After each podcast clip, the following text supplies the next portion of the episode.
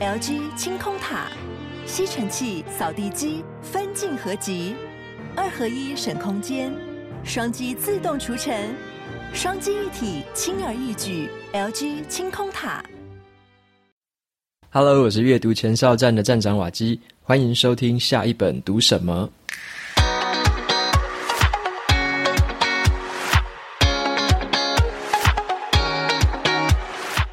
今天我想要和大家分享一本我很喜欢的书，这本书的书名叫做《刻意练习》。在这本书里面，作者有提到一个重点，他说，天才跟普通人之间的差别呢，其实并不是在基因，也不是在所谓的天分，而是在于刻意练习。只要呢，你知道怎么样的刻意练习，掌握了手法，掌握了诀窍，你都有可能发展出自己很专精的一些长才，甚至是发挥你所谓的天赋。你自己可能不知道你有那些潜力，但是你可以透过刻意练习的方法，把它们发挥出来。好，那这边的时候，我就会问自己一个问题：我在读这本书之前，我就问自己问题说，难道有一些事情是我们本来就好像比人家优秀的？例如说，有些人好像，嗯，画画就比较厉害。然后有些人好像觉得自己可能音乐就比较厉害，或者说你的体育比较厉害，那你会觉得说自己比别人优秀，好像是因为自己的天分比较好吧？或者你有看到有一些人跟你有不同的长才，有一些人可能很会跳舞，OK，那有一些人可能会游泳，然后你会觉得说那些人是不是就本来就有天分？OK，那这本书就在破解这个迷思，它要让你知道说，其实呢，透过刻意练习这个方法。是可以战胜这种所谓天赋的差异，或者是说让你也可以拥有那样的天赋。所以在这本书里面要谈的就是这样的一件事情。那这本书为什么作者要写这本书？其实在于前一本有一个畅畅销书，这个畅销书叫做《异类》，异类是那个差异的异，然后类别的类。异类这本畅销书的这个作者麦肯格拉威尔他提出了一个理论，这个理论叫做一万个小时理论。一万个小时理论在说的就是说，如果你要在一个领域变得很专精，比别人都优秀，在这个领域达到顶尖，你只需要花一万个小时的练习时间，你就任何人都可以在那个领域成为专家。这个就是所谓的一万小时理论。听起来很简单，然后好像也很美好，对不对？好像好像很多的很多这种名人啊，或者很多体育的健将，还是说很多音乐专家，看起来好像都是一万小时，好像套用在他们身上都很合理嘛。因为那些人都从小就开始练习，所以你会觉得好像一万小时就是该如此。然后，如果我从现在假设说我现在二三十岁了，我才开始学一个东西，我可能学不了一万小时。那我觉得说好像我就好像现在开始学太晚了之类的。你可能会被这个理论的框架套住了，因为这个理论它太过简化了。他没有讲一些深层的细节。那这本书的这个两个作者，就是两个教授，其实就是这个理论被引用的这个出，就是算是一个出处啦。就是这个两个教授呢，其实是写这篇论文的人，他们写这篇理论，然后被那个艺术的这本作者引用走，然后把它包装成一个很简化的一个说法，然后大家就觉得啊，一万小时好像很厉害。所以这两个书的作者，他觉得说，诶，这样子好像不太好，所以他们跳出来写了这本书，要把这个他们原本这些长年以来研究的这些事情揭露给大家，让大家知道说，其实在这个理论背后，其实有更多的一些含义，有更多的东西，就是这本书要讲的事情。好，那这本书的两个作者分别是这个安德斯·艾利克森教授，那另外一个是叫做罗伯特·普尔教授。这两个教授呢，其实他们就是被这个学界称为是研究世界专家的专家，因为他们的这个学术的领域，他们一直在研究这种所谓的天才、所谓的超级专家，他们在研究这些人，他们在拆解这一些人这么被看成是天才或这么好像有天赋的这个背后，到底有什么样特别的地方，跟平常平凡人到底有什么不同的地方。那这些研究的过程跟研究的内容，其实也就是这本书很吸引我的地方，就是它让我们看到了很多所谓一些名人，像是莫扎特啊，OK，像是劳弗伍兹啊，或者像是这个班杰明富兰克林，他把这一些很有名、被看成是天才的人，拆解他们的生平，拆解他们这个成长的过程，还有他们学习的经过。那把这些东西拆解出来之后，你就可以看到说，原来在这些被看成是天才的人，他的背后是怎么样的一个组成？那他的学习过程是用了什么样的手法？有什么样的方式，才可以达到他们后来被称为天才，或者说成为专家这种境界？那么在今天的节目里面，我就想要试着去回答三个问题。第一个问题是说，被称为天才的那一些人，哪一个不是真正的天赋异禀啊？对不对？那第二个问题就是说，如果你不追求成为那种超级世界顶尖的话，如果你只是想要在某个领域达到专精的话，你可以怎么做？那第三个问题就会是，如果你现在开始刻意练习，还来得及吗？会不会太晚？OK，那所以我就从第一个问题开始来，有点像是自问自答嘛。那第一个问题就是说，被称为天才的那一些人，哪一个不是真正的天赋异禀？好，那简单的答案就是，其实都不是。而是因为刻意练习的结果。好，那在这本书里面呢，我特别喜欢一句话。这句话是这么说的：作者讲说，一旦假设某一件事情是天生的，你就会告诉自己，你对这个事情束手无策。OK，所以你如果说你看任何人的成就，你觉得那些都是天生的，那些都是天赋的话，那你就有点像是举双手投降，就举白旗了。因为这个东西我学不会，这个东西是别人天生的，这个不是我天生的，我学不会。所以这个。这个思想上的这个观念，这个落差，其实是作者最想要帮我们导正的。OK，他想要帮我们导正的是说，你这样子的一个思考方式，等于是一个枷锁，你把自己锁住了，你让自己没办法踏出去。因为那一些看起来有天赋的东西，其实都是可以被培养。接下来我就讲一下两个很有名的人物的这个故事。第一个人是音乐神童莫扎特。那莫扎特的话，大家知道的都是说，他小时候就开始展现出绝佳的这个音乐天赋。OK，从小时候就会弹琴，然后在四五岁的时候开始就被爸爸带着到这个欧洲四处去演，就是演奏，然后非常非常的红。那那时候大家都觉得说，哇，这个小孩子真的是天生神力啊，对不对？小时候就会弹琴，然后还会编曲，他很小时候就会编曲，然后甚至还有所谓的叫做绝对音感，哇，真的是就是集所有的天分于一个人。那当你这样看的时候，好像觉得说，这个人是不是就是真的是天分？那其实作者他在进一步的分析，其实他的父亲本来就是一个音乐人，他的家庭也是一个音乐世家，像是他的兄弟姐妹，其实都是先被他的父亲栽培过的。你知道吗？他的父亲曾经写过一本书，这本书呢，就是在教幼童如何去学音乐。OK，就是他写了一本书，是专门教幼童怎么学音乐的，怎么把幼童教好。那这本书，他就把这个书的内容还拿来先用在他的莫扎特的姐姐身上。好，有点像是前面的姐姐跟哥哥都是有点像是实验品啊，他都在这些人的身上先去实验了。那最后呢，他把最精华的这个部分留到了莫扎特身上，所以在莫扎特的身上有点像是他集之前的经验于一身，特别特别的栽培。OK，在特别栽培的结果之下，终于他就把莫扎特培养成了一个看起来真的像是一个音乐神童般的一个天才。OK，就是各种的音乐都懂，然后还会小时候就会作词作曲这样子。所以，当作者把这个莫扎特的一生拆解成了这样很细节的这个过程，然后很细节的知道说他每个生平的环节被受到什么样的栽培之后，他们就发现说，这样子的一个过程，其实就是所谓的让刻意让刻意练习发生在他身上的这样子的一个过程。好，那接下来的话也是讲第二个例子哦。第二个例子是很多人都知道的，叫做美国的开国元老，他的名字叫做班杰明·富兰克林。也就是在现在在美元上面的那一个人像啊，富兰克林。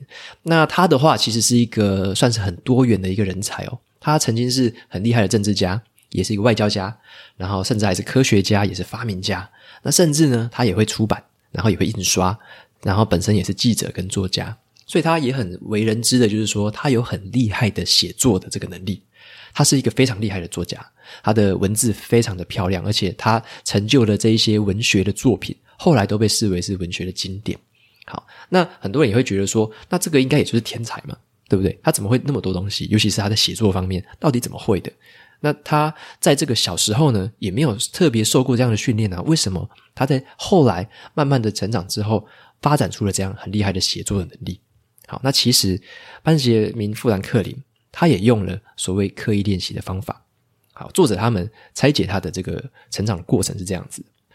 呃，一开始的时候啊，班杰明·富兰克林哦，他对于自己的写作想要刻意的去培养，因为他觉得说写作是一个很重要的能力，所以在没有老师可以教他的情况下，他自己就用了一个方法，他去找这个英国很知名的杂志，以前这个杂志叫做《旁观者》。好，这个杂志呢是一个很厉害的杂志，里面的这个文章用字遣词都非常的厉害，他就找这个文章来直接有点像是把一整篇文章看完之后呢，就在心里先把它记起来。然后把文章好盖起来，用另外用纸，然后把这个文章里面假设说有十个段落好了，他就把这十个段落简单的回忆一下，然后把这些十个段落的句子里面有什么重点，把它记下来。接着，在他自己写完了自己的版本之后呢，他会又会重新把原本的文章翻出来看，好，看一看，他就比较两者之间的差别嘛，自己哪一些写中了，好，哪一些其实没有写到，或者是漏掉，甚至是写错的，好，他就这样比较，比较完之后呢，好，重新再回想一次，接下来继续再写一次这个十个段落，重新回想一次，再用一次这个逻辑再去写，他用这样子一个交叉回馈的方式，一直修正自己的思考。那甚至他有时候还会把自己回想的这些句子写在纸卡上面。好，那这些纸卡他就把它打乱顺序，打乱顺序之后呢，好，再重新再把这个顺序拿出来看之后，再把它排列组合。他一直去模拟里面的一些文字的一些像是单字啊，或者说这个文法。那像是刚刚排列组合，就是去模拟里面的逻辑。所以他用这样的方式一直去刻意练习他写作的技巧。所以他投入了大量的时间做这样子的练习，造就了他后来在写作的成就上非常非常突出、非常杰出的这个程度。所以这个是他的一个方式。作者也就是说，这样子的这样子的技能，你看起来好像他的写作是浑然天成，可是其实你没有发现的是，他在背后所花的功夫、所花的刻意练习的时间，竟然有这么样的多。那接下来我就会来回答第二个问题了。第二个问题就是说，像我们刚刚看那两个很特别的人物，他们都是超级顶尖的人物嘛。那你可以问一个问题是说，如果你不是想要变成那么顶尖，那你如果只是想要稍微专精一点那个领域，比大部分可能百分之八十的人还厉害而已，这样子的话，是不是有机会做到的呢？其实当然是有机会做到的，只要你采取刻意练习的这个方法，就可以达到这样子算是专精的程度。比百分之八十甚至百分之九十的人还要厉害的程度，这是一定可以做得到的。那么我稍微整理了一下这本书里面提到刻意练习的做法，总共有三个步骤。第一个步骤是你要为你要做的事情设定明确的目标。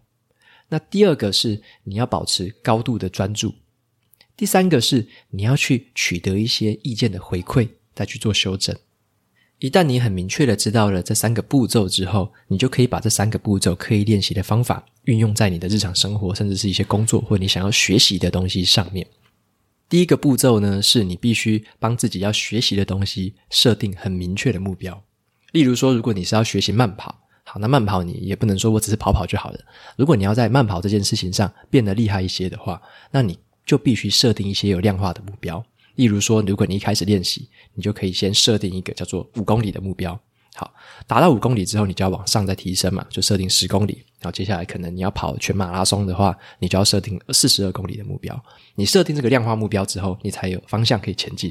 或者你想要学某一个乐器，那你就要知道说，你可能在某一个时间点之后，你要用这个乐器来弹奏某一首歌。OK，这就是一个很明确的目标。那可能你要把这首歌弹给谁听，或在什么场合下弹出来，这就是一个很明确的目标。所以设定目标这件事情是很重要的。有一个实验呢，就显示出了这个重要性哦。这个实验就是有一群科学家，他们把人呢分成两组。那第一组人都是要学习同样的东西哦。那第一组人的话，就说你们要设定一个很明确的量化目标。然后再开始学。好，他针对第二群人，他就说：“你针对这个事情，其实你不用设定什么目标，你就去学就好了。最后你只要表现出来就好了。”结果发现什么？实验结果显示了，在有设定目标的这群人身上，最后有百分之六十二的人真正达成了这个学习的目标。那在另外一群完全没有设定目标的人身上，最后只有百分之二十二的人达成了目标。所以，光是在一开始的起跑点，有设定目标跟没设定目标，就会先造成了这样子的差异。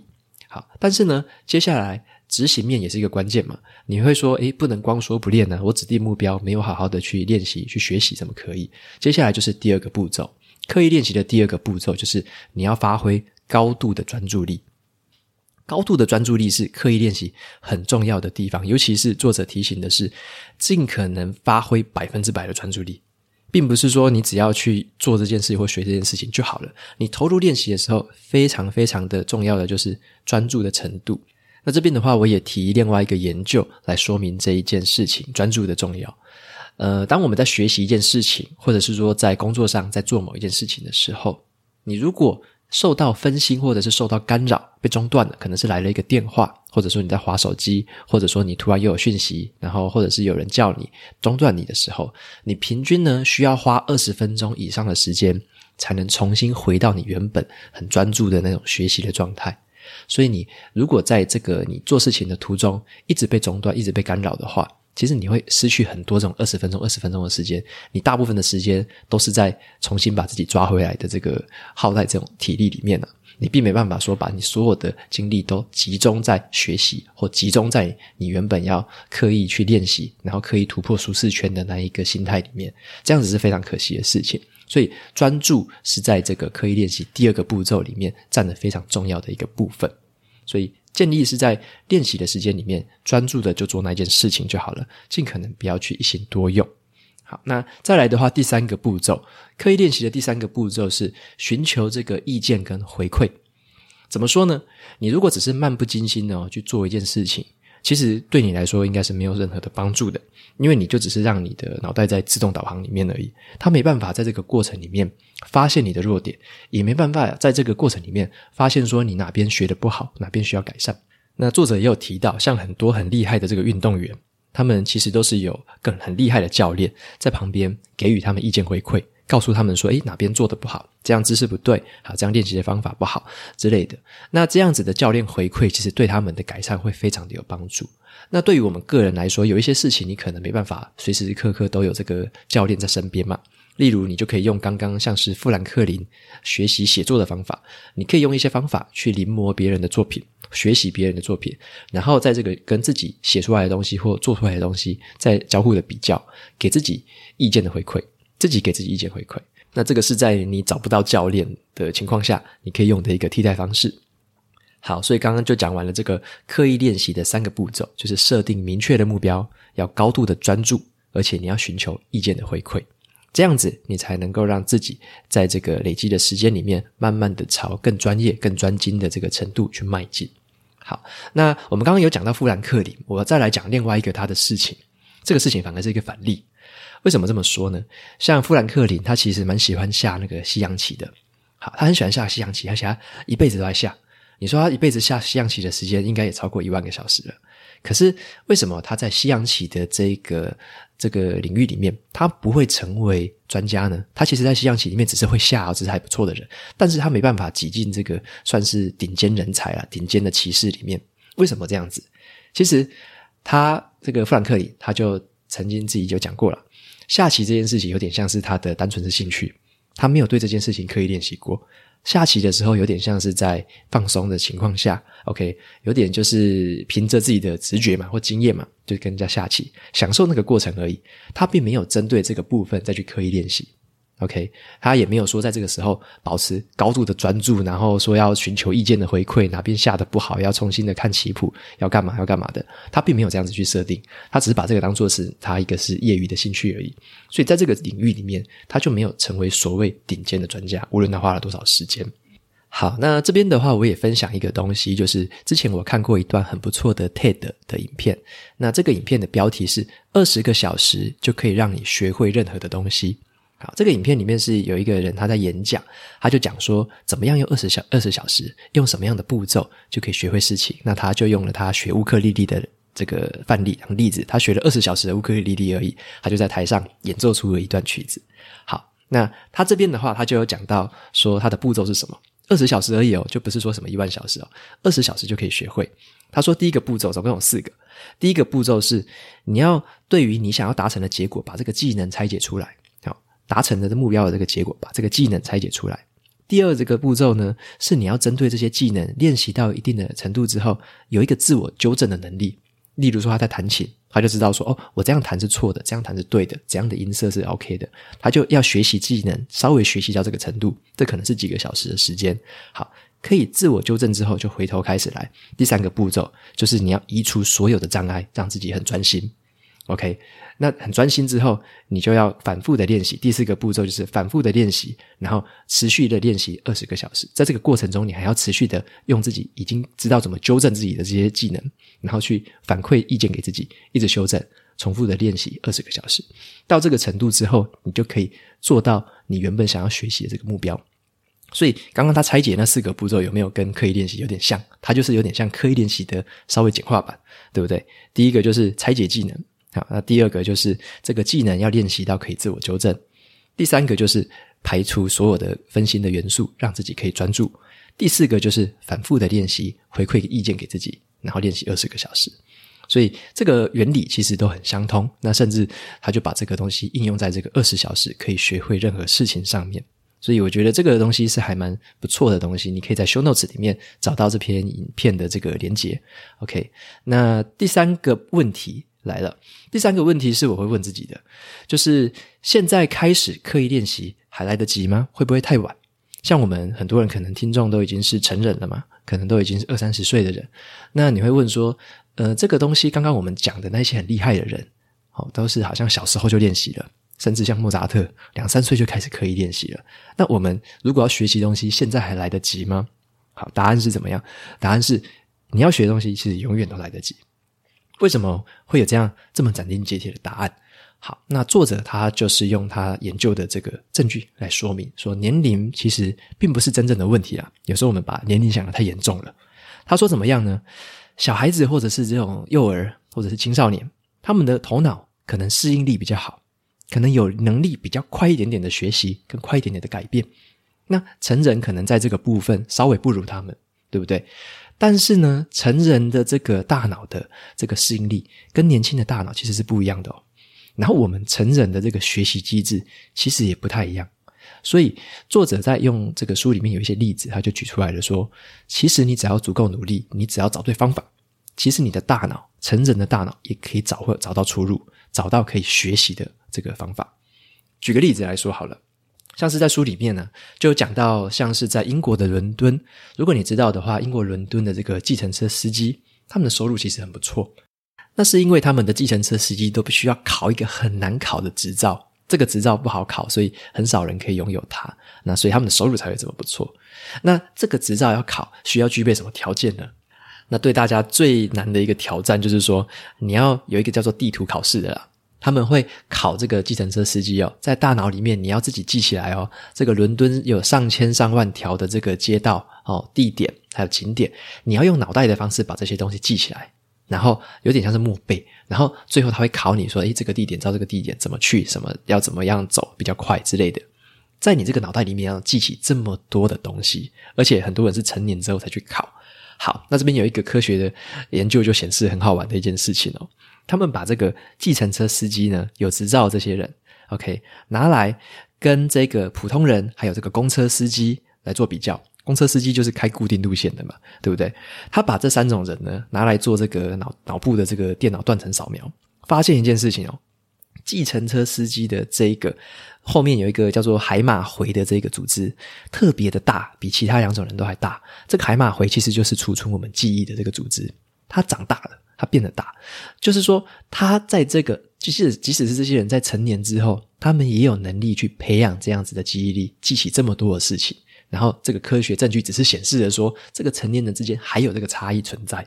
那作者就在书里面呢，就有去研究说，诶，这些司机到底每个人是用一样的方式学习呢，还是不一样的方式学习？结果是怎么样？当然，这些人都是用不太一样的方式去学习的。每个人都有自己的方法，每个人都有自己的方式。所以，成年人呢，虽然在这个大脑的记忆力或者说适应力，可能不如这个年轻人这么样的灵活，会有弹性，但是成年人的学习机制。也是可以采取不同的方法来面对这些瓶颈，来面对这些困难。好，那说到这边，就是总结一下以上我今天节目里面谈到的三个问题。第一个就是被称为天才的人，哪一个不是天赋异禀呢？好，其实大部分都不是，是靠刻意练习来达成的。那第二个问题就是，如果你不追求顶尖，只需要达到专精的话，该怎么做？就是刚刚讲的那三个步骤嘛。OK，那第一个就是设定目标，然后专注。可以持续的收到意见回馈，那甚至还有这个二十小时可以学会任何事情的这个诀窍，你也可以参考。那第三个问题就是，现在才开始刻意练习来得及吗？那答案当然是，你什么时候开始一定都来得及，因为年轻人有年轻人的学法，OK，那成年人也有成年人的学习方式。所以各有不同，你也不用太灰心，说现在开始好像觉得太晚，其实不会。OK，书里面其实有蛮多的证据跟迹象显示，成年人有成年人适合的学习方法。好，那今天讲到这边，也差不多要帮这本书来做一个总结了。呃，我很喜欢书里面这个作者，他有对于这个知识有一个很特别的看法。他说呢，知识并不该成为我们学习的唯一目标。而是呢，学生可以在这个运用刻意练习的过程之中获得许多的知识。所以他认为说，你要把这个知识发挥出来，其实就是要学以致用，真正的把你所学的东西表现成技能，然后把它展现出来。例如说，你如果说要这个写作的话，你真的要把作品发表出来；那你如果要学音乐的话，你就要把它表现出来。最棒的这个知识的获取，都是在你把这个你所学的东西转化成输出的过程之中，在这个时候，你才能够活用知识，把它转化成这个技能跟表现。那这样也才能够呃进一步的提升你在这个领域的专精程度。那么这本书的核心精神哦，我觉得可以用书里面的一句话来做一个总结。好，作者他是这么说的：学习呢这件事情。并不再只是去实践某一种遗传啊，或者是命运的一个方式，而是呢，你可以按照自己的选择去掌控你个人命运，还有打造潜能的方法。刻意练习的目标呢，并不是发掘你的潜能哦，而是你可以用它来打造这些潜能，让以前你觉得自己不可能做到的事情变得可能。也就是说，你需要改变现况，脱离舒适圈，有时候必须强迫自己的大脑或身体。去接触一些新的挑战，然后接触新的技能，甚至是学习新的东西。推荐这本很棒的书《刻意练习》给你。在今天节目的最后，也照惯例一样，我们来念一下这个 Apple Podcast 上面的五星评论。这个读者叫做乐乐庄，他说：“因为阅读而爱上自己。”他说呢，很喜欢瓦基所录制的 Podcast，我是从 Podcast 上面无意间听到瓦基的频道，一听就着迷，真的很推。也从下一本读什么的频道去认识了阅读前哨站部落格，就好像发现了新大陆一样，让人深深着迷。从这两个频道上看到瓦基因为阅读而丰富的生活，也坚信自己今年的计划，要让自己因为阅读而变得更加快乐，而有肯定的答案了。我喜欢瓦基在第三十二集人生录影所分享的一段话：书籍本身虽然是冰冷的，但是它总会在你最意想不到的时候。唤醒你心中的温暖。我期许自己有朝一日可以跟瓦基一样，推广阅读的乐趣，温暖自己，也温暖他人。OK，非常感谢这个读者乐乐庄的留言，非常感谢你。那也很开心能够带给你这些启发跟灵感，也很开心你可以对今年好像有了更多更明确的答案还有计划。我相信今年的你一定也会跟以往有所不同。OK，那让阅读让我们一同成长。感谢你的支持，感谢你的鼓励。OK，节目到这边进到了尾声。如果你喜欢今天的内容，我分享的东西对你也有所帮助的话，欢迎追踪下一本读什么，也到 Apple Podcast 上面帮我留下五星的评论，或者是问题推荐给其他有需要的读者。我每周呢也会在阅读前哨站的部落格还有 FB 粉砖上面分享一篇读书心得。喜欢文字版的朋友，别忘了去追踪还有订阅电子报，这是对我最好的支持。好的，下一本读什么？我们下次见，拜拜。